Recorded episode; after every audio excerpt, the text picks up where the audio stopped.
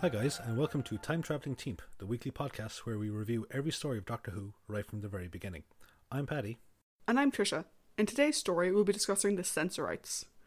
We'll be going through some trivia, discussing the characters, and giving our thoughts on the story as a whole. Before we get to all that, though, Paddy, why don't you give us a recap of the story? Absolutely. Episode 1 Strangers in Space. The Doctor announces that out the outside view screen is filled with static, so they cannot see their new location. After a brief retrospective of their time together, the travellers head out to investigate their new surroundings. They appear to have landed in the command bridge of a spaceship, which explains the confused motion readings on the TARDIS sensors. They encounter several crew members sitting at their stations, but they appear to all be dead. Susan says that they should go back to the TARDIS as she has an uneasy feeling about the whole scenario. Before they go, the doctor notices that the design of the watches they are wearing. They are based on kinetic energy and stop working after 24 hours of non movement by the wearer, indicating the crew have been dead for at least a day. Susan, however, points out that the bodies are still warm, and the group decide to go back to the TARDIS. As they are about to enter, one of the bodies starts to come to and asks for something from a nearby shelf. He uses the device and regains full consciousness. He asks the group to use it on the other crew member, and she also wakes up. He introduces himself as Captain Maitland, and Carol is his co pilot, and they were in some sort of a hypersleep. They come from Earth in the 28th century, and they say that to the travellers that they should leave. The Doctor questions them more, and they reveal that they are orbiting a planet called the Sense-Sphere, and its inhabitants, the Sensorites, have prevented them from leaving. Every time they try to escape, the Sensorites put them back into hypersleep, but show no other malicious intent towards them. As they are talking, an unseen figure removes the lock from the TARDIS. Barbara notices a burning smell and they discover that the TARDIS lock is gone. The Doctor and Susan say with the lock removed, they are permanently shut out of the TARDIS. Suddenly, the ship begins to shake violently, and Maitland says it is the work of the Sensorites. They force him to place the ship on a collision course with the planet, but the Doctor and Ian, who are immune to their powers, manage to regain the control of the ship and avert disaster. As they are eating, the travellers and their new friends discuss the malevolent, superior nature of the Sensorites. Carol says that their third crew member, John, is the only one to have seen one in person, but Maitland refuses to elaborate further. Susan and Barbara go to retrieve wa- water from a storage room, but unbeknownst to them, John, who appears to be in a fugue state, closes the bridge door behind him and follows them down the corridor to the storage room. The doctor is curious as to why Maitland and Carol are being so secretive. They suddenly realize Barbara and Susan haven't come back yet, and they dash to find them. They find all the doors to the storage room have been sealed off, and apologizes that there is nothing they can do to help them. Carol reveals John was her fiance, and that the Sensorites experimented on him more than the others, and as a result, he seems to have completely lost his mind. She convinces Maitland to help save Barbara and Susan. John chases after Barbara and Susan, but breaks down in tears when he corners them and then flees. They find him in the hallway, and he seems completely helpless. They offer to help look after him. They suddenly hear the sound of Sensorite ships approaching, and he offers to protect them from what is about to happen. Maitland attempts to cut through the bridge door, but stops when he hears the Sensorite ships approaching. They see the ships approaching rapidly on the view screen, and the Doctor wonders if they are coming to enslave them or kill them. Whatever their intentions, the travellers and the crew need to be ready to defend themselves. Ian sees a whiskered, mottled faced figure appear outside one of the viewports. The Sensorites have arrived. Episode 2 The Unwilling Warriors. The Sensorite uses his mental ability to paralyze Maitland and Carol, but the Doctor manages to rouse Maitland and he goes back to cutting through the bridge door. The Doctor urges everyone to remain calm and clear headed, as that is how the Sensorites gain control of their victims, through conflicting emotions of the mind. In the corridor, John is struggling to res- resist the instructions of the Sensorites to attack Susan and Barbara. Susan says that in order to help him, both she and Barbara should create a mental roadblock that will push the Sensorites back. They combine their thought processes to defy the will of the Sensorites, and it seems to work as the two invading creatures seem to be suddenly racked with pain. Although they are successful, Susan passes out from the strain. Susan comes to as the doctor and Carol are discussing why the Sensorites have been attacking John so much. Ian appears and says that he might know the cause as he heard John mumble something before he fell asleep. It's possible that due to his role as the ship's mineralogist, John discovered something on the Sense-Sphere that the Sensorites want to be kept secret. The doctor says that it might be time to reach out to the Sensorites in an effort to discover what they want and to also recover the lock of the TARDIS. The two Sensorites from earlier seem to have recovered from their mental resistance and receive a communication from the First Elder via their telepathic relay devices. They are instructed to observe the new arrival, especially Susan and Barbara. If they encounter resistance or hostility, they are to summon aid. The travellers and the crew are investigating John's spectrograph readings to see what he could have discovered, but can't seem to find anything of importance. On closer inspection, though, the doctor discovers the planet is rich in a valuable mineral called molybdenum. Suddenly, the Sensorites launch another mental attack, affecting Maitland and Carol, so Ian and Barbara go off in search of them. They find the two Sensorites, and Ian sends Barbara back to Maitland to find a way to seal them into their room. The Sensorites advance on Ian, but make no aggressive move towards him. Maitland cannot assist him due to still being under the control of the Sensorites, so Barbara gets John to help her lock the doors. Ian indicates that they seem to be just as scared of him as he is of them. The Sensorites communicate with Susan telepathically and use her as a go between for the two groups. They agree to talk peacefully, and the Sensorites enter the bridge. They account for their actions, saying that they have been mistrustful of humans since they brought a disease to the planet years beforehand. They inform the travellers that they will be brought to the Sense-Sphere, where they will live out the rest of their lives. The group refuse the terms, and the Doctor promises to cause them a great deal of trouble unless they return the TARDIS lock. The Sensorites leave to discuss what they shall do, and the Doctor tells the others that he has gleaned a vital piece of information from the meeting. The Sensorites are nearly blind in the dim lighting. Suddenly, Susan answers another telepathic message. The Sensorites come to collect her, and Susan informs the group that she is to go down to the planet, or the others will all be killed. Episode 3 Hidden Danger. Ian and Barbara chase after Susan, but she is reluctant to return as she thinks going with the Sensorites is for the best. Despite her protest, the doctor orders her to come back to him, and when the Sensorites attempt to stop her, he tells Ian to turn off the lights. The doctor's theory proves to be correct, as the Sensorites stumble about in terror in the darkness. With the Sensorites at their mercy, the doctor and Ian demand the lock of the TARDIS back. The Sensorites say that they must discuss this with their elders and send a psychic communication to the Sense-Sphere. While they are doing this, the doctor and Susan argue over her taking matters into her own hands without discussion, and him still treating her like a small child. The doctor accuses the Sensorites of causing dissent between him and his granddaughter, and upon seeing his anger, Susan agrees to follow his lead. The Sensorites inform him that they have been instructed to listen to them, and so the doctor requests a meeting with the elders to discuss the freedom of both themselves and the crew. Carol and Maitland are trying their best to comfort John, but he doesn't seem to recognize them, and all he wants is for the voices in his head to stop. Carol despairs that she will never be able to get her fiancé back. The Sensorites say that the Doctor, Ian and Susan, Carol and John can go down to the planet, but Barbara and Maitland must remain on board with the other Sensorites. To help ease Ian's suspicions, they offer to help, try and help John recover. The Doctor asks them why they use their telepathic abilities in such an antagonistic way. One of them explains that ten years before, five humans came exploring to the planet, and they were welcomed. They quarrelled for an unknown reason, and two of them departed. Their ship exploded in orbit, and it is assumed that it was caused by the remaining humans having snuck on board in an attempt to seize back control. Since then, Sensorites have been dying from a disease that they previously mentioned. It now appears that the Doctor will gain the TARDIS lockback, but in exchange for him using his knowledge to help find a cure. However, the Council of Elders appears to not be on the same page in terms of the first Elder's use of the Doctor and his friends and his admiration for them.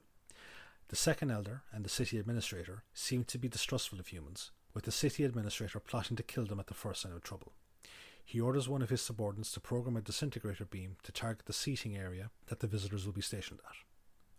Upon arriving on the planet's surface, they discover that the Sensorites live in a caste based society, with everyone fulfilling a role in their society. The closer they get to the council chambers, the more agitated John becomes. Susan informs Carol that this could be to their benefit, as due to the psychic assaults has received, John is more prone to picking up the negative intentions of the Sensorites. They meet with the First Elder, and John senses no malice from him, but he can detect it from somewhere else in the building. Back in the disintegrator room, the Second Elder enters and orders the beam to be deactivated, as he is satisfied that the visitors mean no harm. The city administrator reluctantly agrees, but voices his distrust of the travellers. Once the second elder is gone, he begins to recruit his subordinates to his cause. Back in the council chambers, the first elder is recounting the story of the five human explorers. When the molybdenum deposits were discovered, the Sensorites telepathically picked up one of the explorers' intentions to mine the entire planet and saw the end of their way of life. Feeling that they had no other choice, the Sensorites imprisoned them through telepathic suggestion. They begin to eat, and the first elder notices that the travellers have been given substandard food and water, and orders it it to be replaced with a selection from the elder's supplies. As they are dining, Ian begins to complain of a burning throat and starts to cough and choke and collapses to the floor. The first elder informs them that Ian appears to have contracted the disease which is killing the Sensorites. Episode 4 A Race Against Death. The doctor examines Ian and asks if the disease is contagious, but the first elder replies it is not. The doctor also confirms with him that none of the elders have been afflicted with the disease. He then realizes that the source of the disease must be in the water that Ian drank from. The doctor asks to be given access to a laboratory so he can work on finding a cure. The first elder informs him that no patient has lived past the third day. The doctor requests permission to be given access to the TARDIS so he can use the equipment on board to save everyone on the planet. The first elder says he will need to discuss it with the second elder before he can make a decision. The second elder advises the use of caution, as they have no way of knowing that the doctor won't bring more humans to mind the planet. He leaves the first elder to think on what he said and encounters the city administrator trying to interfere with John's treatment. He recounts the recent events, and the city administrator leaps on his uncertainty by claiming Ian is not sick and that the cure is a ruse to destroy the Sensorites. John feels his evil intentions, but he is unable to formulate his words coherently, and the city administrator says that this is a sign of his guilt. The second elder says that he must warn the first elder and leaves just as Carol enters. The administrator takes offense at her not recognizing his status of, and badge of office. She apologizes, saying that from behind, all Sensorites look similar, and she can only distinguish them by their badges of office. This seems to strike a chord with the admin- city administrator, who, sa- who leaves quickly. Meanwhile, the doctor is giving out to the first elder over his hemming and hawing over the situation. The second elder arrives and converses telepathically with the first elder, but Susan is not able to pick up any signals from them. The first elder denies the doctor's requests and informs him that he can instead work in one of their laboratories. The doctor shouts in frustration at him, and Susan points out that they also appear to be highly sensitive to sound. The doctor tells Susan to look after Ian while he goes to work on the cure. The first elder informs the city administrator that the doctor will be working on one of their laboratories, which further infuriates him. After he leaves, the city administrator informs his subordinates of his plans to impersonate the second elder by taking his sash. The doctor reviews his preliminary tests with the scientists assigned to help him and informs them that the water contains traces of atropine poison. He asks about the case history of the virus and is told that three in every ten Sensorites have died from it, despite the fact that every district in the city gets the water from the same source. He says that they need to test every district's water stocks. Districts 1 through 7 show negative results for the poison, but they discover atropine in the next test, so the doctor starts to work on a cure. Once it is ready, he sends a sample to be given to Ian. The doctor goes to speak with Carol, who is attending to John. He says that he finds it unusual that, according to the case reports, that the poison seems to be moving between the districts. John once again tries to warn them of the plot against them, but is, he is still not coherent enough. The doctor asks Carol to take note of what John says going forward, as he is going on an expedition to discover the cause of the poisoning of the water. The second elder attends a meeting organized by the city administrator and is captured by his subordinates. The city administrator again says that Ian is not sick, and the cure is a means to exterminate the Sensorites. He takes the second elder's badge of office and says that he will sabotage the cure. He tests out his new disguise. It works better than he had hoped, as the person he tested on is the scientist carrying the cure for Ian. He says that he will take it instead, and once the scientist is gone, he smashes it to the ground. He tells his subordinate that if, if he is right, then Ian will be fine, and if he is wrong, then Ian will die and know that the doctor was telling the truth. The doctor arrives at the entrance of the reservoir with one of his assistants, who tells him that he is afraid to enter the cave due to the constantly malfunctioning lights and the beasts that dwell within the reservoir caves. The doctor sends him back, suspicious that the potential source of the poison is defended by the two greatest fears of the Sensorites. Susan is worrying about what happened to the cure that was sent for Ian, and so the first elder sends her to the laboratory. She manages to find another vial of the cure and administers it to Ian. The first elder wonders why the second elder never arrived with the cure, as he was previously told, but he is distracted from these thoughts when the scientist returns to inform him of the doctor entering the reservoir. Ian and Susan state that they will go after them, despite warnings from the first elder that all previous expeditions have met with disaster. He sends a mental message to the second elder, saying that they have misjudged the intentions of the travellers. The city administrator forces him to reveal what is being said, as he has taken his family hostage. The city administrator is happy to hear this, as he is sure that the doctor will meet his doom in the caves. Meanwhile, at the caves, the doctor has discovered the source of the poison. Deadly nightshade has been growing in the caves near the waterways. However, his feelings of vindication are cut short when he hears a monstrous howl approaching him. Episode 5 Kidnap. Ian and Susan discover the unconscious form of the doctor after hearing him call out. His clothes are torn to pieces as if he had been shredded by the claws of some huge beast. He eventually comes to and is incredulous when Susan tells him that the first vial of the cure never made it to Ian and that she had to go to the lab herself. The doctor says that they are beset by enemies on all sides and they must find the sensorite that is working against them. As they leave, a sensorite observes them from the shadows. Back in the city, Carol laments the fact that the sensorites are unable to enter the caves to aid the travellers. The first elder instead tries to ease her misery by saying John is nearing full recovery. John is becoming more and more coherent, but the chief scientist says that there is no plot and that his statements are merely the remaining effects of the psychological trauma he has undergone. The sensorite from the cave returns to inform the city administrator about what he saw. The city administrator forces the second elder to summon the chief warrior to deliver the key for the disintegrator so that he can use it against the travelers. The travelers return just in time to see the city administrator retrieve the key from the chief warrior. The doctor attempts to speak with him, but he flees, concerned that the doctor could potentially see through his disguise.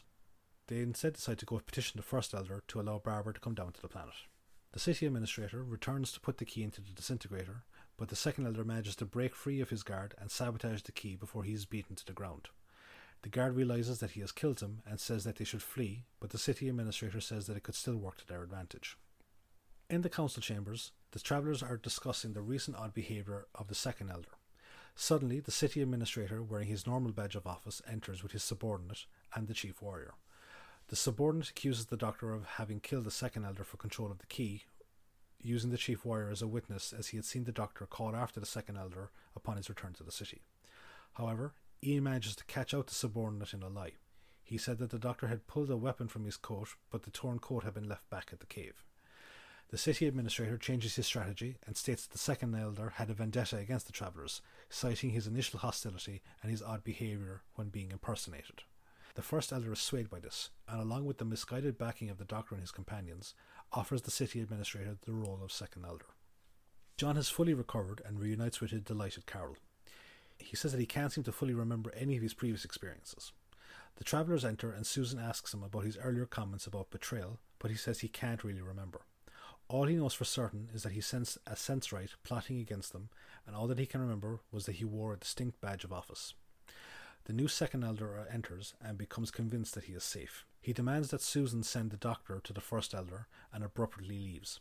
His odd behaviour triggers a thought in Susan, and she asks John to describe the badge of office that he saw.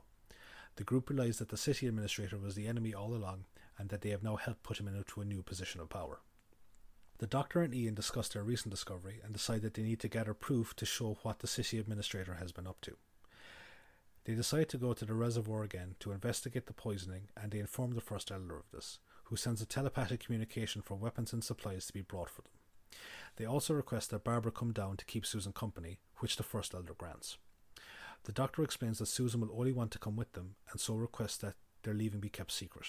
Their weapons, supplies, and a map of the reservoir arrive, but unbeknownst to them, have all been sabotaged by the city administrator and his accomplice, who he freed from jail.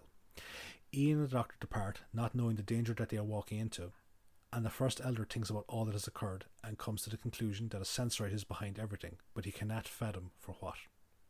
Meanwhile, Susan, John, and Carol are discussing the couple's plans for the future and wondering where the doctor and Ian have gone.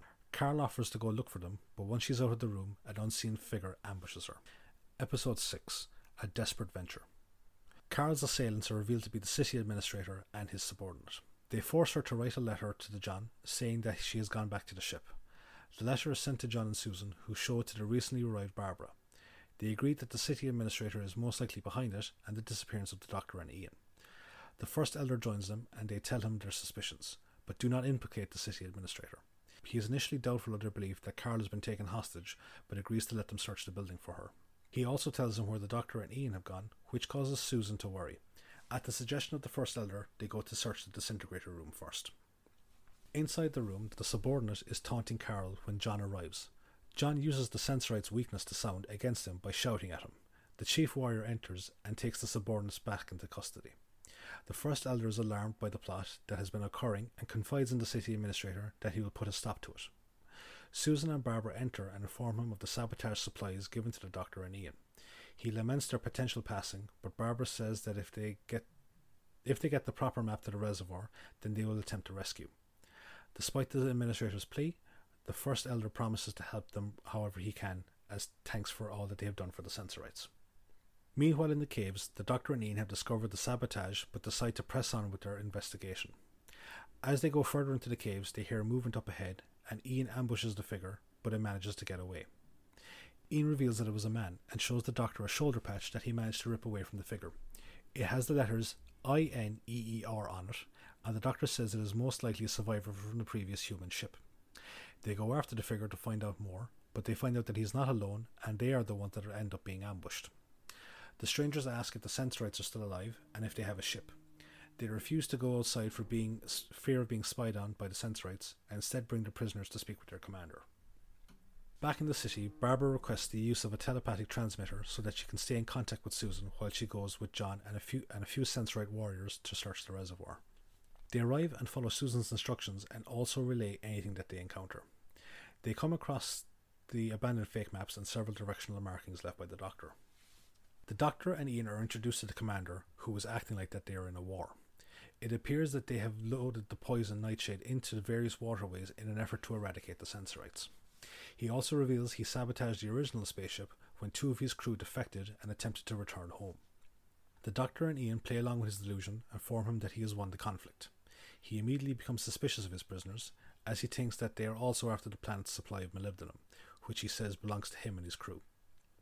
One of the crew members interrupts him and announces the presence of the intruders in the caves. John and Barbara are brought in, and the Doctor immediately gets them to play along in the, his deception. Together, they convince the commander that a victory celebration will be held in his honour once he leaves the cave with them. He agrees and orders his men to escort the prisoners out. However, they are taken into custody by the Sensorite warriors, who stun the commander when he attempts to attack them.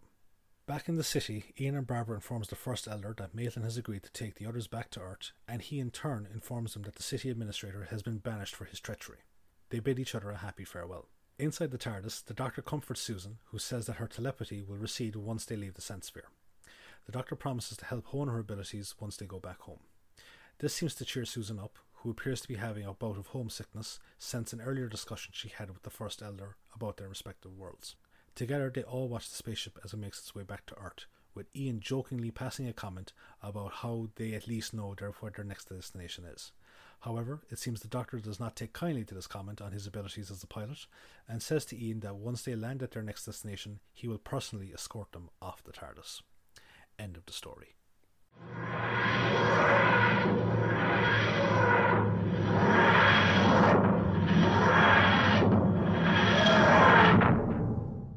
So that's it for the story recap. We're now going to go over to Trisha for some trivia notes. Over to you, Trish. Great. So, The Sensorites was written by Peter R. Newman. Now, of all the writers we've spoken about so far, there is the least amount of information available about Peter online. In fact, most of the information available is taken from the Looking for Peter documentary included on the DVD release of The Sensorites which was created because there was so little known about Peter. Some things we do know from that documentary is Peter served in World War II, but his start as a soldier was not quite straightforward. Originally, he left school and swapped clothes with a soldier he met, hoping to take his place. What he didn't know was that soldier was actually a deserter from the army this resulted in him having troubles with the police, who thought that he was the deserter. And there was a whole thing with that. He then got expelled from school because he had run away. He did later join the army legally, and he served in Burma, during which time he, de- he befriended a Japanese soldier. He wrote the television play Yesterday's Enemy, which he later rewrote as a screenplay for the Hammer Films Company of the same name. So the film Yesterday's Enemy by Hammer Films was one of his. He was commissioned for more scripts for Hammer, but his requests for more money kind of soured their relationship and they didn't produce any more of his work. His screenplay, The San Santiago Killings, if I've pronounced that correctly, became the basis of one of the first spaghetti westerns, Savage Guns. Hmm. He absolutely loved the fact that he got to write for Doctor Who though he did think that the Sensorites' costumes were a bit silly, which I would agree with, and I'm sure we'll discuss more in a minute. The Sensorites is his only Doctor Who writing credit and is in fact his final writing credit. Not having anything else produced after and suffering from severe writer's block, he got a job at the Tate Gallery as a porter. There was a lot of public confusion around when Peter actually died. Some sources saying that he died in 1969, other sources saying he died, died in 1975, and there were talks that he may have actually committed suicide. Peter actually died in 1975 of a cerebral hemorrhage after falling down a flight of stairs at work. That guy has had a very interesting life. I'd actually, I because I haven't seen that documentary, I'd love to watch it myself. Yeah, I'll give you a loan the DVD. It's a really, I mean, it's a documentary where people discover all of this extra information, which clearly they've researched in advance, kind of like those um, "Who do you think you are?" type things. But you just sort of feel bad for the guy. He didn't have the best life, but his family clearly cared for him a great deal. His sister and his niece are interviewed in that documentary. Again, for this story, we have two directors. We have Mervyn Pinfield directing episodes 1 through 4, and Frank Cox directing episodes 5 and 6. Mervyn Pinfield was actually the associate producer of Doctor Who, from the first story An Unearthly Child up to the Romans. His directing credits for Who include this story, as well as two episodes of Planet of the Giants and all of the Space Museum. Pinfield was also known as the inventor of an early type of teleprompter or autocue, which he called the Piniprompter. He passed away in 1966, just three years after Doctor Who started. The second director is Frank Cox. We've discussed Frank before, as he directed the second episode of the story The Edge of Destruction. This is his last Doctor Who directorial credit, and I do think it's sad that we don't get the opportunity to see more of his work, and he didn't have an opportunity to direct an entire story by himself, always having to share with someone else. Yeah, that's kind of sad. This episode aired from the 20th of June to the 1st of August 1964. Now, our guest cast. We've quite a broad cast today, so Mm-hmm. let's get into it. First, as John, we have Stephen Dartnell. I would say you may recognize Stephen, but his previous role in Doctor Who, you couldn't see his face. So, Stephen also played Yartek, the leader of the Voord in the Keys of Marinus. This time we do actually get to see his face, which is great. This is his final Doctor Who appearance, and he passed away in 1994. Carol was played by Ilona Rogers. She did a lot of work in the UK, Australia, and New Zealand. This is her only Doctor Who acting credit, though. She continued to be very active in film and television after Who, with her most recent acting credit being in 2018. Maitland is played by Lorne Co- Cossette. Cossette. I'm gonna go with Cossette.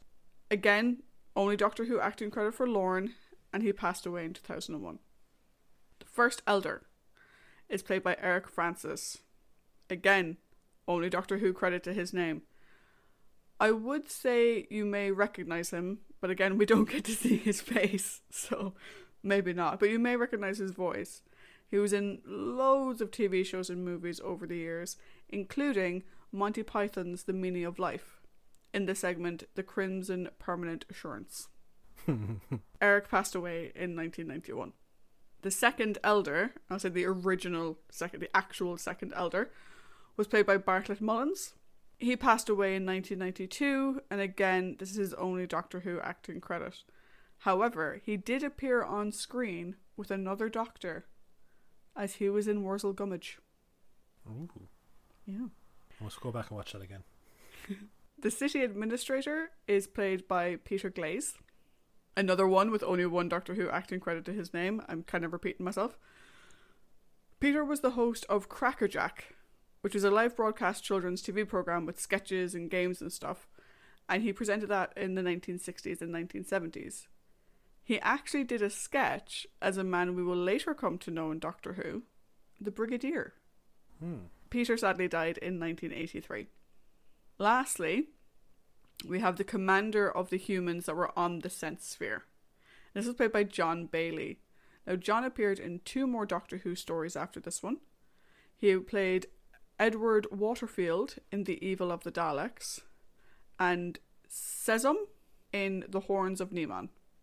John passed away in 1989. And I'm going to say one thing right now, going through all this trivia, is one of the things about the older episodes, I do find myself more often than I would like making note of such and such passed away in this year, and this story in particular. Hmm. It was actually quite distressing having to write that down so many times. It, it, it kind of it is a shame because like when there's when you get if it's a particular story that you like having so many of those actors that you want to see their filmography or what they've done up until now and you see them dying uh, like 20 30 odd years ago it is kind of it is kind of sad to see Yeah. Few more things about the Sensorites. The working title for the story was Mind Control, which I think is a little bit on the nose. just a tad Russell T Davies, who many will know as the man who brought Doctor Who back in the 2000s, has acknowledged the Sensorites were an influence on the basic concept of the Ood. And computer readouts revealed that the Ood sphere and the Sense-Sphere are in the same star system. oh So those guys are neighbours. that's kind of cool We have mentioned in the last few stories that the main cast were taking holidays, and this story it is the turn of Jacqueline Hill, who was on holiday during the recording of the fourth and fifth episodes. Hmm. Hence why Barbara remained on the ship while everyone else went down to the Sense-Sphere. Barbara doing her best to enact the role of Thunderbird 5 the poor fecker that gets stuck in the space station Yeah, I didn't think about it that way, but yeah.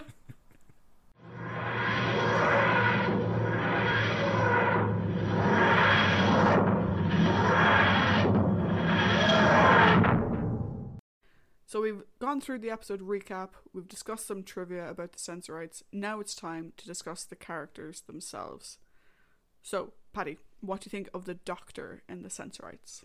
Um, again, another really strong showing from Hartnell in this one, uh, because this is a very doctor-centric story. I find um, we get to see like more of his scientific acumen this time around, like between like working in the laboratory, going and investigating the the cave system. We, I think we've now seen like a fully rounded version of the Doctor, because like we've seen him as a like a historical expert in with his time traveling. We've seen him as kind of an, the engineer. We've seen him as a detective, but now we get to see him as the scientist. I thought that was kind of really cool. Also, again, William Hartnell, his just righteous indignation at things is a, is amazing.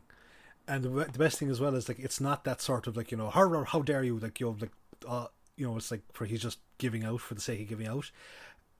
A lot of it's justified and it's for the right reasons. So it it's kind of funny to see him when he's blustering for the wrong reasons, but it's really cool to see him bluster uh, for the right reasons. So I really enjoyed the Doctor in this story. Yeah, I think his blustering in this, like I said, most of the time it's justified, or at least understandable.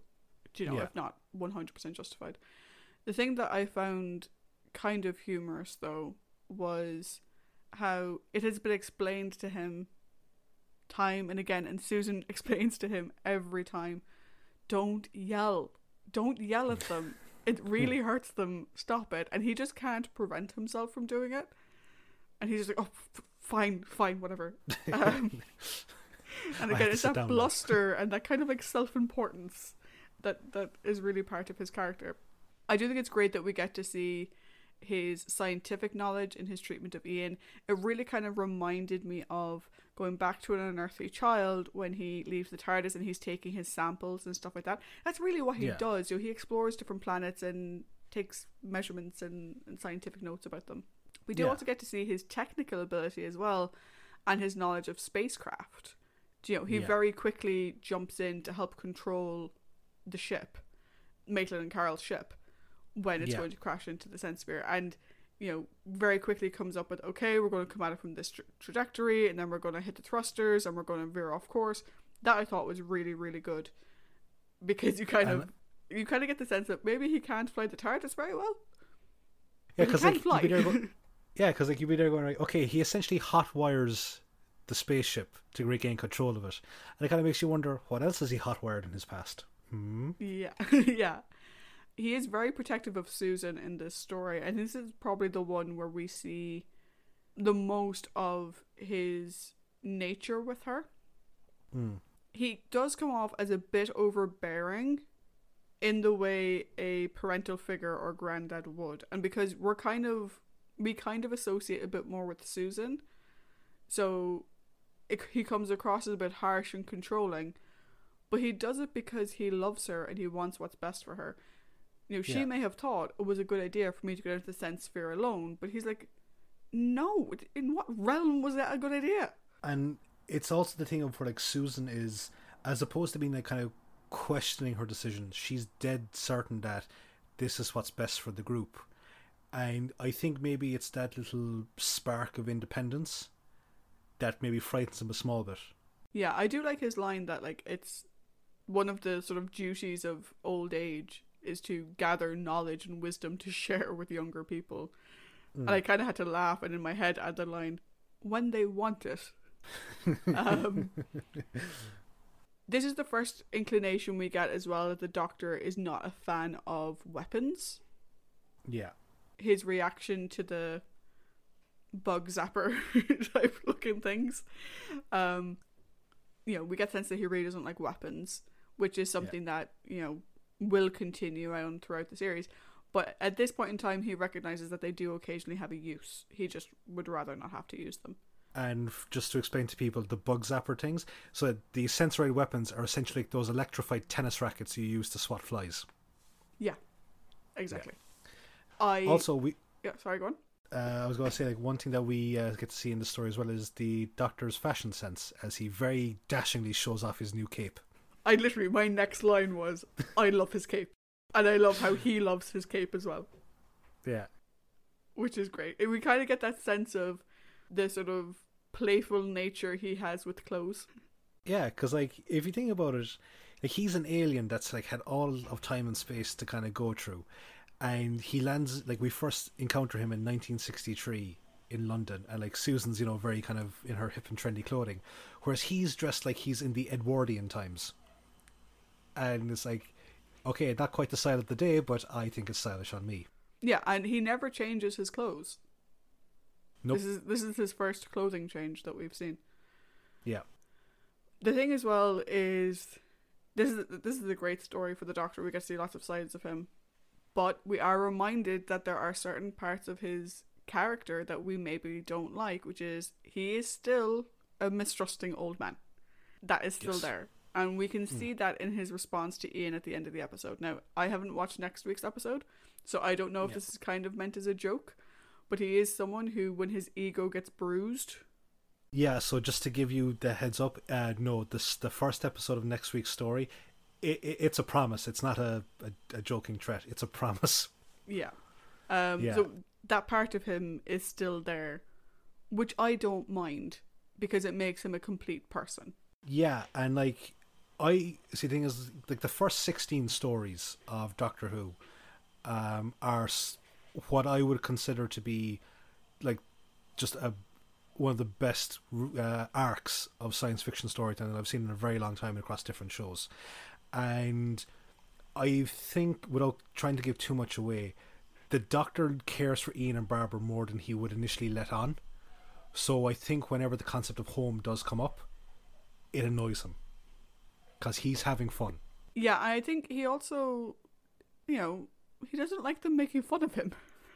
Well, yeah, no, that too as well. Nobody like it's, would. Yeah, and like yeah, like I suppose like to be fair, like, it's the kind of anything like yo, it's like yo, your driving's terrible. But like who's the one that owns the car? Hmm? I'll pull this car over and I'll make you get out. Yeah, exactly. So yeah, a great story for the Doctor. I think. I think we can both uh, agree on that. Yes. Next up, we have someone who hasn't really had a lot of time in the limelight in recent stories, but really got to show it here. What do you think of Susan?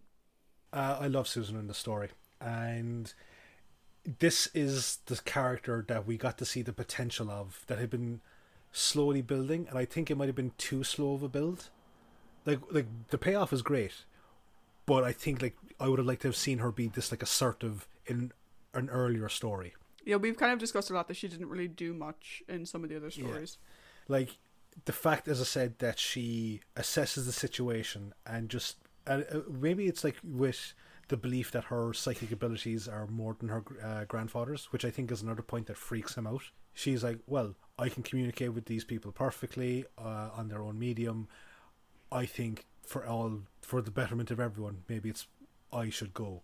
So it's her taking command. Um, I think that's a really interesting thing to see. She's very involved in every aspect of the story. Like, where's the cure for Ian? We need to go find grandfather. I'll I'll call out commands to you as you go to rescue them. That sort of stuff. It's great, and it's the Susan that I would have loved to have seen a small bit earlier. And there's one thing I want to call out is in the sequence where Susan the First Elder are talking about their respective homes, and she gives this lovely monologue about um, unnamed planet soon to be called Gallifrey. It's just really beautiful and well done to Carole Ann Ford for getting across that. Like it actually did come, seem like she was legitimately talking about somewhere that she came from and missed terribly. Yeah, that was a great piece of acting from Carole Ann in that moment, and I love the bit of description that we get of their home planet. Yeah. I love that it's a description that they do keep spoilers mm. throughout the show, and that you know up until this point, Susan has mentioned home way more than the Doctor has. Yeah, and you get the sense that she does really miss it, but she likes adventure. Hmm. But you know, she gets homesick, which is understandable, and we still don't know why they left in the first place. So yeah. Did they leave to have adventure or did they leave for another reason? Did they have to? We don't know. The thing I find about Susan in this story is I completely 100% agree with you. This is her strongest outing to date. Yeah. And what I find super interesting about it is it's a bit of a juxtaposition because if you look at her in the episode, she looks like a primary school child. yeah. She's wearing a pinafore and high stockings and she looks like she's a school child. But this is her most mature that we've seen her. Yeah. While, yeah, the others take care of her in the same way that they always do, because that's their natural inclination anyway. She shows great maturity. She figured out how to interrupt the Sensorites' effect on John. She has great insight. We get to see great insight into her tele- telepathic abilities mm. and the connections it gives her to the Sensorites. And like you said, she takes control. You know, she doesn't wait around for people to tell her what to do anymore. And I think knowing that she had this telepathic ability and knowing how strong it was, and maybe how it made her unique, you know, yeah. it was something that she could, you know, usually she's the kid and everyone has to take care of her. And this gave her an opportunity to take care of others. I think it really gave her the confidence she needed. Yeah. To grow into a full member of the team and not just the kid everyone has to take care of. Yeah. What I do love as well is I've mentioned previously, I think it was in the Daleks discussion, how Susan is very trusting and literally trusts anyone who comes her way. It's good to see that we get a little bit of growth in that here. Yeah. Where she tries to educate the first leader on how trust has to be earned. Mm. And I don't know if that's them trying to make her learn from previous mistakes or whatever the case may be, but it's nice that she's the one trying to help others learn and grow. And we've kind of seen bits of that in the past with the way she was with her friend in Marco Polo, the way she stood up for herself in the Aztecs. But I think it really sort of came to the fore here. She's not a little yeah. girl. She's a young woman who's coming into her own. Yeah. And like and just here to talk uh, point about the pinafore and the like the high socks. It's like this is like the Matilda story we never got to see. yeah, actually. so cool. moving so, down. Go on. Sorry. No, no. I, I was actually going to say the same thing. Uh, moving on along the line. Yeah. What do we think about Ian? So Ian and Barbara are kind of lumped into the same category for me in the sense of this is very much a Doctor and Susan story and Ian and Barbara are backup, I think. Yeah. And Ian, I what I loved about Ian in this story was that for once we get to see him put into the vulnerable position of being the one on death's door with mm. the after being affected by the the tainted water supply, and I thought that was really cool. Like, it was great to see Ian not do that much. because it gave yeah no because it gave the other guys a chance to kind of grow, and as well like when you have a character that has been so strong for so long, like, it could become a potentially a bit stagnant. Yeah. And I would say that maybe like um, when they were writing this, they realized that and they kind of decided to push Barbara and Ian on the back burner a small bit in terms of the the hero moments, because the last couple of stories have been great for Barbara and Ian as well. Yeah, I think you know in most of our discussions, whenever we get to Ian, like I've been calling him Action Man, and like every Yeah. story has been, oh, Ian's been Action Man. This is actually the one story when I was watching it where his Action Man behavior is not needed for this story. Yeah, That part of him isn't providing any value, and in fact, it could have gotten them in a lot of trouble because the way he was reacting to the Sensorites, he was reacting in a very aggressive fashion. Do you know? Yeah. He was told, don't engage with them, don't fight them, don't attack them. And yet, when they're walking towards him and Bra- Barbara, his instinct was to grab a pipe yeah. and repeatedly threaten them with it. kind of speaking to your point about uh, your headcanon from last week about um, Ian Chesterton being the descendant of uh, Sir Lancelot, it kind of does remind me of a different Sir Lancelot, uh, Lancelot from Monty Python and the Holy Grail, that just continually just dives into danger where there is no danger needed. And it's just like you're like, I'm sorry, I just can't help it when I see people like you know with weapons, I can't help but fight. just kind of that type of thing. Yeah, and I think, you know, the fact that Ian was the character in the story who came down with the illness and who, as you said, was on death's door, you know, he was pretty much powerless for a large portion of this story. He did a little bit in hmm. the first episode where him and Barbara went to hunt down the Sensorites, and he did a little bit in the last episode. But he's basically powerless for so much of it. He can't help Barbara and Susan because he can't cut through the door. Now, why he didn't take over cutting through the door while the others went back to deal with the actual flight of the ship, I don't quite know. But he can't get to them, and he gets so frustrated because that's what he does. That's who he is, and he can't do it. But but as well because he um, became down to sickness, we yes, shout out to the band Disturbed for down to sickness. uh, because he uh, did get uh, the tainted water supply, we now got treated to like a rarity in Doctor Who, which is a montage Yeah. of like the doctor in the laboratory with the different test tubes and all the different equipment. And my, my personal favorite, the list of District One. No, there's like a handwritten list. all the scientific equipment, and in order to eliminate possibilities, you need to use a pen and paper. But hey, it works. It did. So you said that like yo, Ian didn't really get a whole lot to do in this story. He was kind of taking a backseat development wise, which is good because we got to see more development in Susan and the Doctor. And the other person was Barbara. What Yeah. were your thoughts on Barbara? So I suppose more so than uh, Ian, she is also in the the back seat of this one um, because you know she was on holidays, as you said. Uh, so she's up on the space station for about half the story. But what I did like about the times that she was here is that there's no deviation from her character.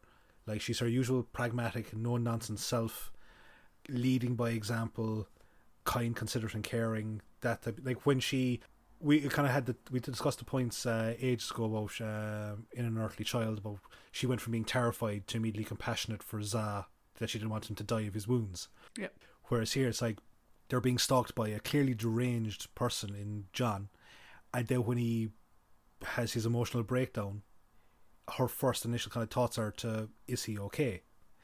So it's nice to see that that thread has run through the entirety of the story, and even when she's not a focal point, Barbara's still a really strong character. Yeah, I think actually the first leader, or first elder rather, actually put it really well when he said that she's gentle yet with strong determination and courage. That is Barbara in a nutshell. Yeah, And that is who she was in this story. You know, Mama Barbara really comes out in her treatment of Susan. She's very protective of Susan, but not in a hmm. restrictive way, the same way the doctor is. She Yeah. became immediately so protective of John and, you know, didn't it, it seemed didn't have any concern for her own welfare when she realized that he was hurting. Yeah, as well we get to see her intelligence because when she comes to the Sense-Sphere after being separated from the rest of them for what two days or something? Yeah, she immediately reads the situation and immediately knows what the hell is. Like, they explain to her what's happening, and she's like, "Okay, this is this is this this is what the situation is." And we've seen that with her before. She's very good at piecing all these things together. So yeah, I think the first elder just summed her up in a nutshell with that quote. You're you're you're, you're kind of making her sound like uh, Winston Wolfe from Pulp Fiction, like the fixer just appears. Give me the give me the gist. Okay, here's what we're doing. yeah, yeah, kind of. Which so, I know want to see. Damn it. so for our story-based companions, we have the crew of the ship, and then we have the first and second elder.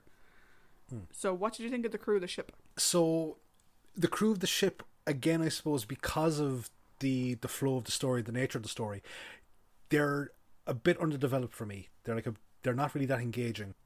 Car- like Maitland doesn't really make a huge impact. Uh, Carol, I the thing with Carol and John is that John has gone through like a really traumatic event, and his transformation is, I think it's just a small bit too perfect.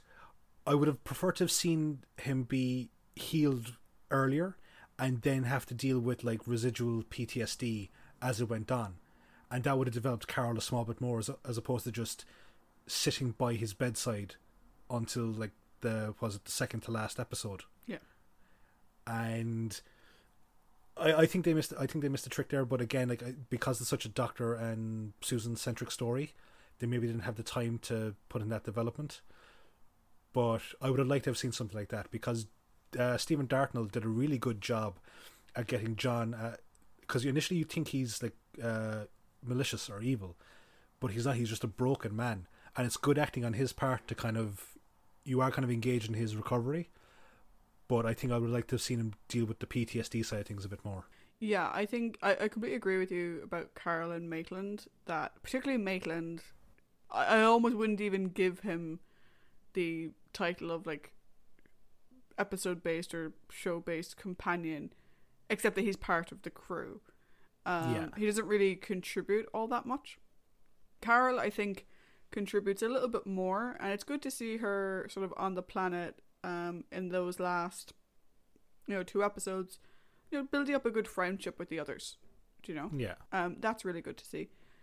John, while I agree with you on, I would have liked to have seen him deal more with the PTSD when he was in his complete frame of mind. Yeah. And maybe I'd like to have him comment on like I mean they locked him in part of the ship by himself. Yeah. There has to have been a reason for that beyond he didn't really remember them that well. Mm-hmm. Um, so yeah. maybe I would have liked them to refer back to that, but fair dues to the actor because his performance was amazing. Mm. Particularly if you compare it to his performance in The Keys of Marinus where we didn't really have a whole lot to say about him. Whereas here, he's so powerful. Like the bit where like he's breaking down and he just wants them out of his mind. It it's so good. I, I think that while he didn't get as much development as I would have liked, what they did give him, I really, really enjoyed. N- Not enjoyed. Enjoyed's the wrong word. I didn't enjoy his pain, but it it was good yeah, it, it, it was a good performance. I, I, I think just like I would have preferred to have seen that PTSD handling, uh, so that we he could have built upon it. Uh, uh, one just small note on the ship's crew that I only just uh, sorry two small notes. One is that it's not all the time in Doctor Who be what we've seen now or what we're going to see in the future that the story based companions get a happy ending, and this is a case where they do. John and Carol are reunited. They're going to have their wedding they're uh, they're going to go back to Earth. I feel bad for poor Maitland. ah well, you know he's got he's got his ship. yeah, but he has to deal with the two of them on the way back. Yeah, it's like I hope he's got earplugs. But like, so it's nice to see like that everyone in the group gets a happy ending. Yeah. The other thing though is that the sequence where they're trying to cut through the door with the world's tiniest arc cutter. It's like if the guy in Shawshank had used a teaspoon to try and get out. I know he used a small rock hammer, but my god, like Yeah. Or sorry, not even a teaspoon, a plastic spork. That's what the equivalent was. Yeah, that was that wasn't great. Um, I'll be. Our friend's life depends on you. How far did you get? A centimeter. God damn it, man, hurry. Yeah. But Yeah. you mentioned that like the crew of the ship have their happy ending. Not Hmm. everyone got a happy ending though. No, they didn't.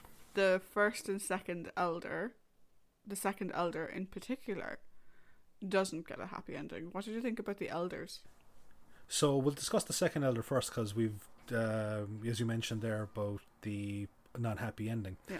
Um, I think he's a very interesting character, uh, frankly, uh, in the sense of like you think that he's an antagonist, but he's not. Based on his role, he's a sounding board for the first elder. So when he kind of tells him to, uh, I'm not sure if that's a good idea. It's not as in like his own personal prejudices. It's his job as a good public servant to make sure that his superior has all the information he needs to hand. I agree with you on that one. And then, like, even though like he's been told that his family has been placed in captivity, or like we're not even told other than like I'll kill your family. He doesn't know if it's a bluff. He doesn't know whatever it is. He still does what he can to help these complete strangers. Like he he puts his own life at risk, and unfortunately, he pays the ultimate price to do the right thing. So I did quite enjoy the second elder. Yeah, I think he's a very good counterbalance to the first elder, who's quite trusting. And so, hmm. to your point, I think he fits his role quite well. He's like, okay, well, if you're being very trusting, I'm going to have to question that trust because Yeah. that's my job. Yeah, And he does that very, very well.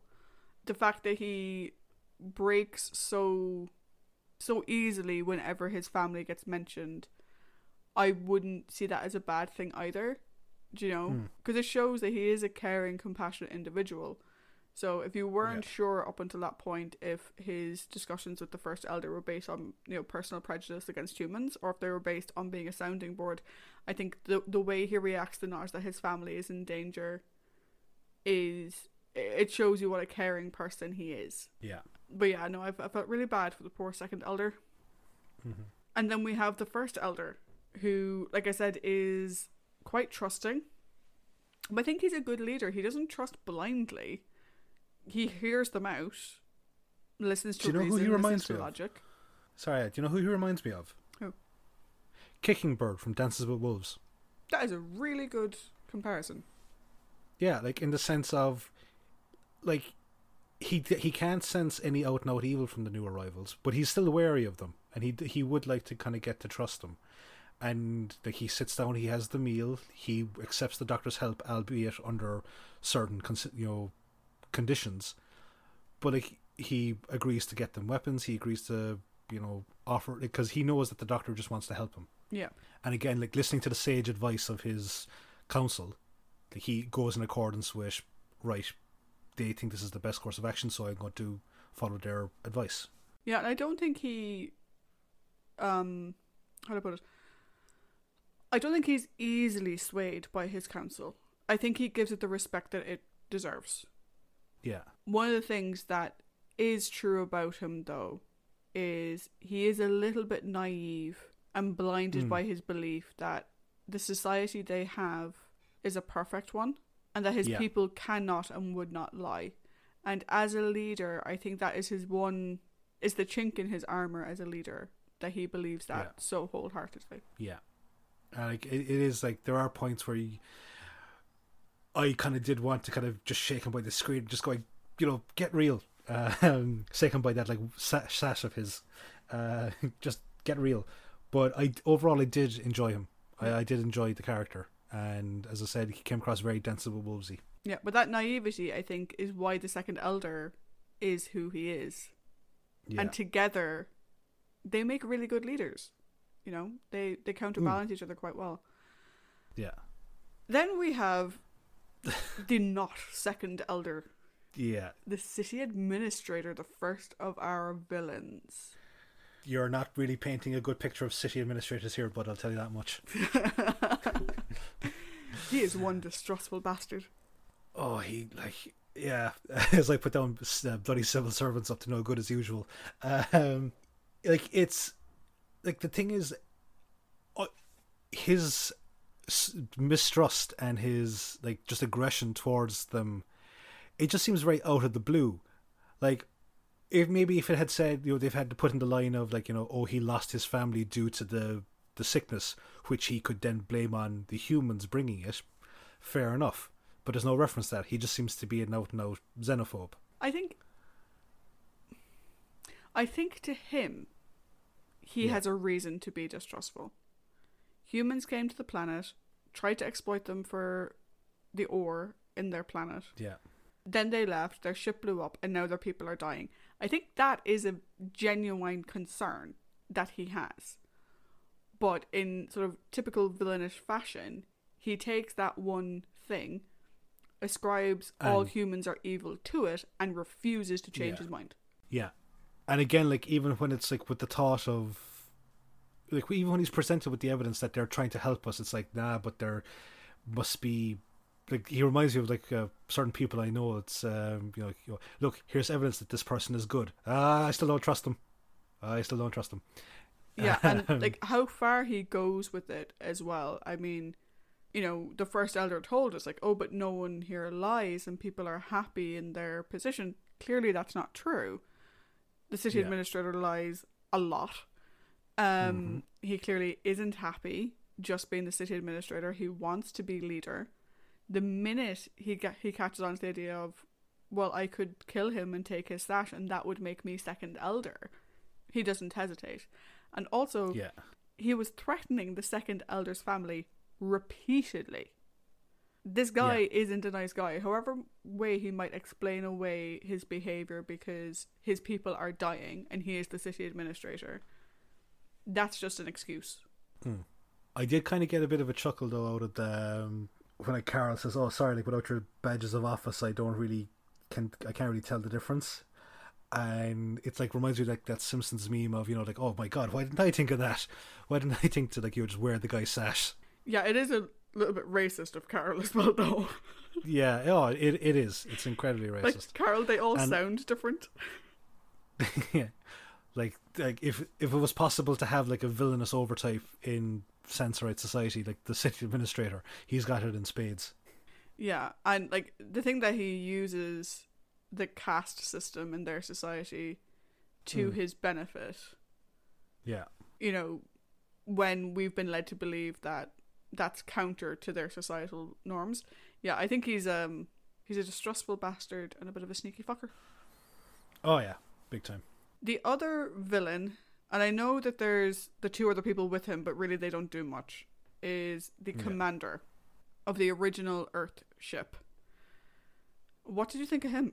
So the reveal of like as I refer to them the fifth column, um, Which I didn't know what you meant in your notes, by the way. yeah, okay, fair enough.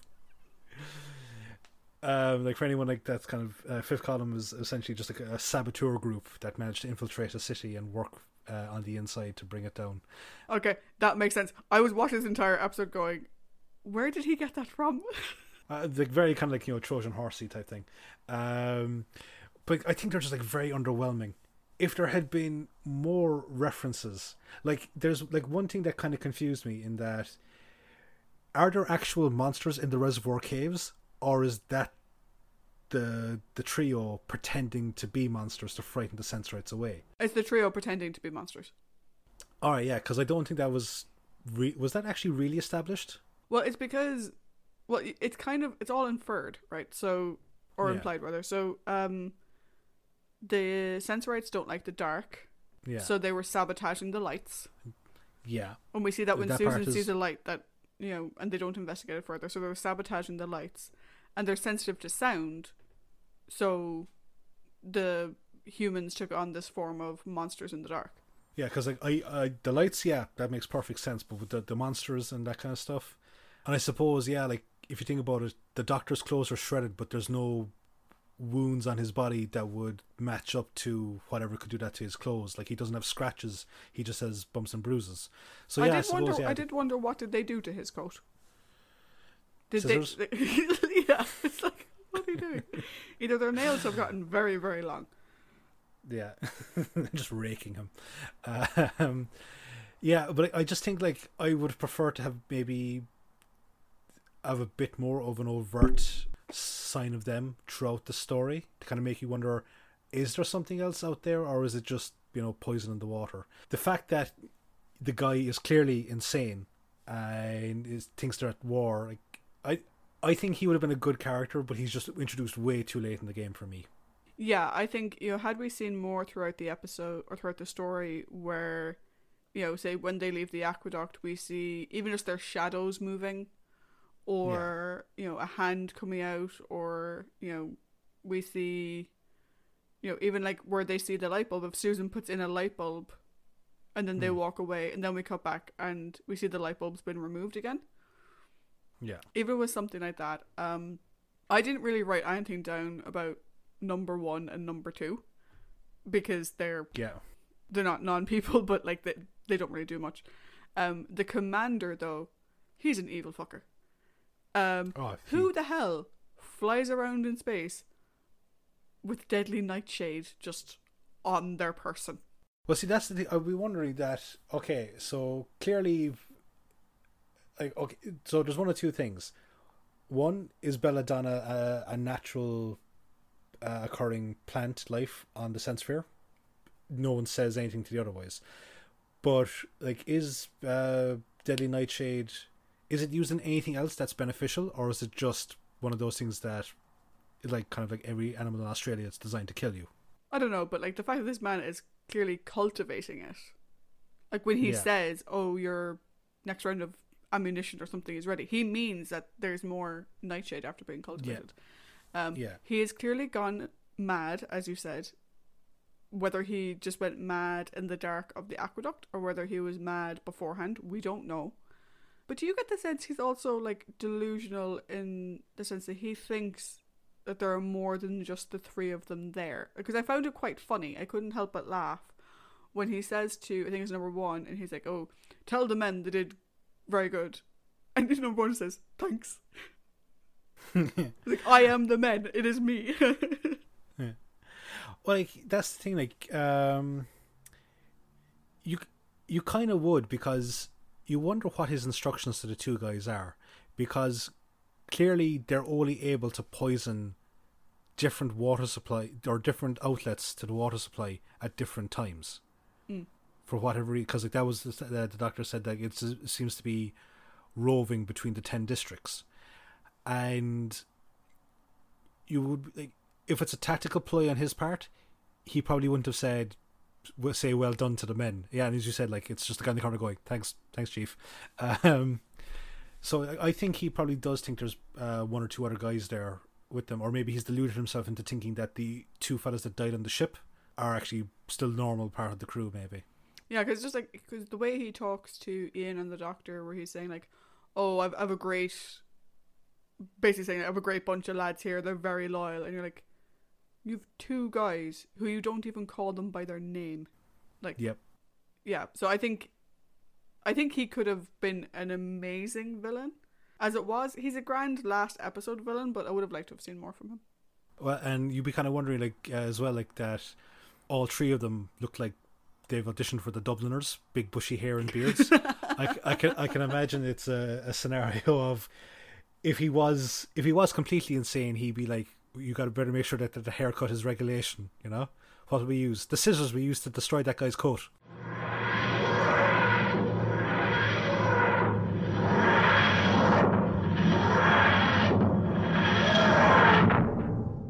So, thanks for another interesting discussion about the character growth and the villains of the week, Trish. Uh, how about we now discuss our overall scores for the story?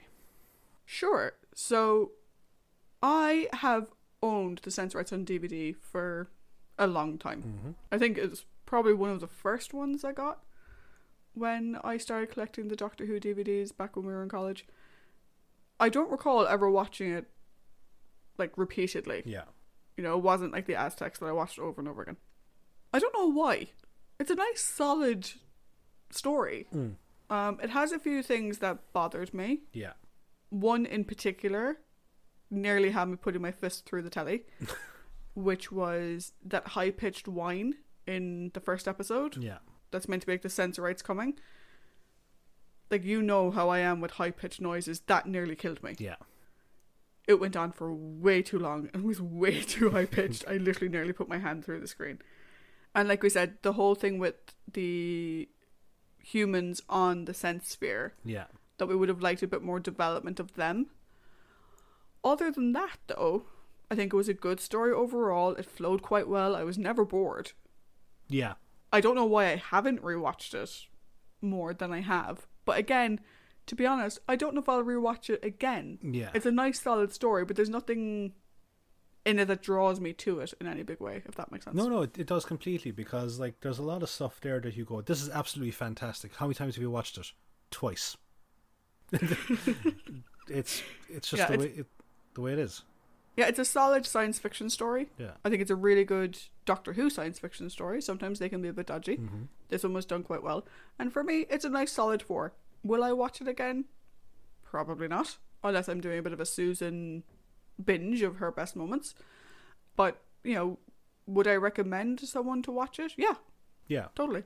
I'm a slight bit lower than you. I've I've gone with a three point seven five because for me, I think the resolution is very rushed. Uh, in that the like the like the um, as we call them the fifth column, they just kind of appear and would have preferred to have seen them a bit more. Also, the city administrator, he gets his comeuppance off screen. I would have liked to have seen something, kind of maybe him being accosted or thrown in jail, or even if the guys just kind of oust him, going like j'accuse or whatever the case is. Um, so I think the resolution does hurt it a bit for me. I agree with you in that it's a great science fiction story for Doctor Who, and it's great to see the Doctor and Susan as well getting center stage.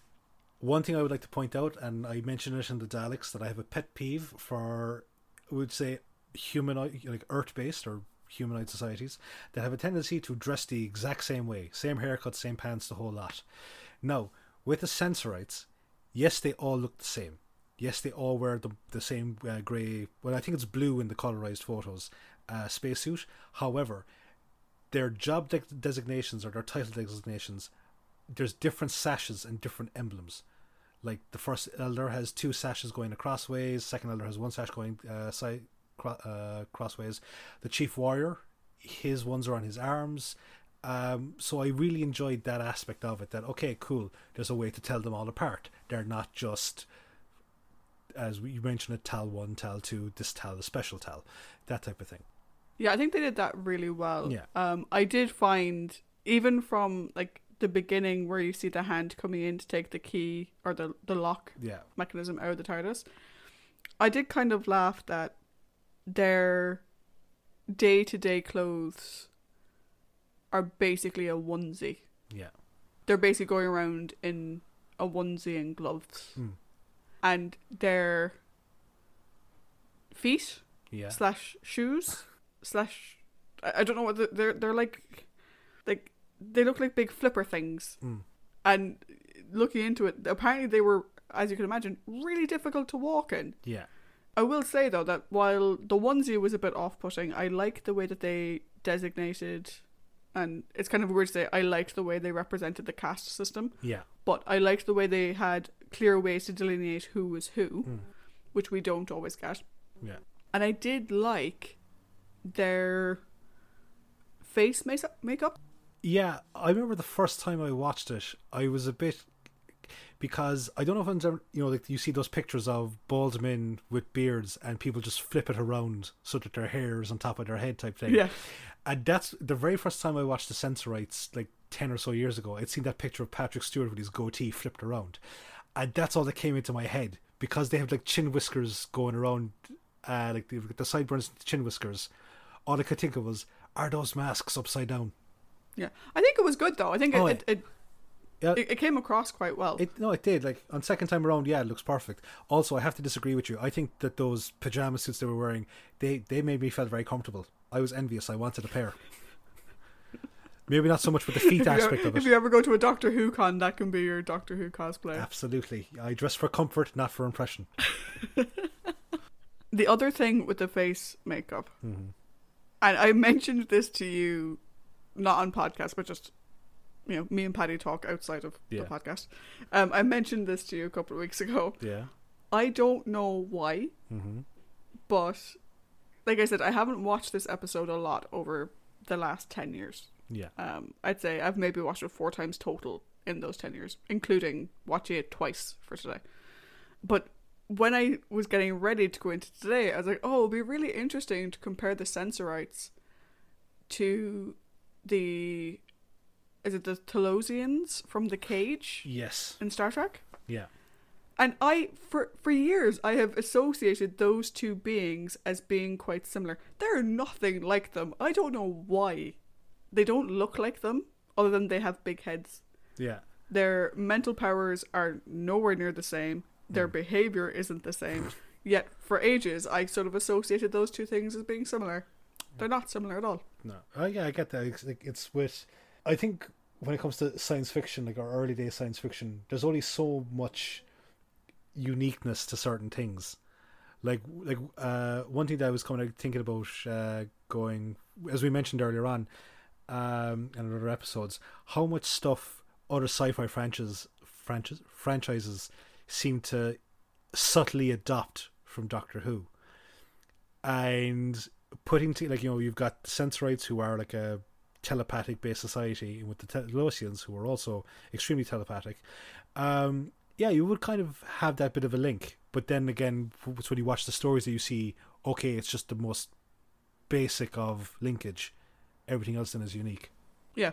I, I, don't, I said I don't know why I got that in my head because I remember saying it to you a few weeks ago and you kind of gave me a funny look as if to go, why why do you think that? just drop one of those like human anatomy charts. He was like, look, first of all, their brains are different, their clothing styles are different, which I hate for the Talosians. so overall, solid sci-fi story. A couple of things we maybe would have liked better, but not a bad story to say the least. No, and again, Uh, just be, like as I said, like even though it's a three point seven five for me, I would still recommend this story to watch for someone like you know if they were interested in Susan, especially, or if they wanted to see the more science aspect of a Doctor Who story. I would definitely recommend this one. Definitely. I don't know why I emphasized science there. It was just weird. Next week, we will be discussing the eighth and final story of season one, Reign of Terror. So be sure to tune in for that. Yes. And if you would like to hear more about upcoming episodes and join in the conversation with us, you can check us out at Time Teamp, that's T I M E T E A M P, on Facebook, Twitter, and Instagram, or you can email us at time traveling timetravelingteamp at teamproductions.com. Until next time, guys. Bye. Bye.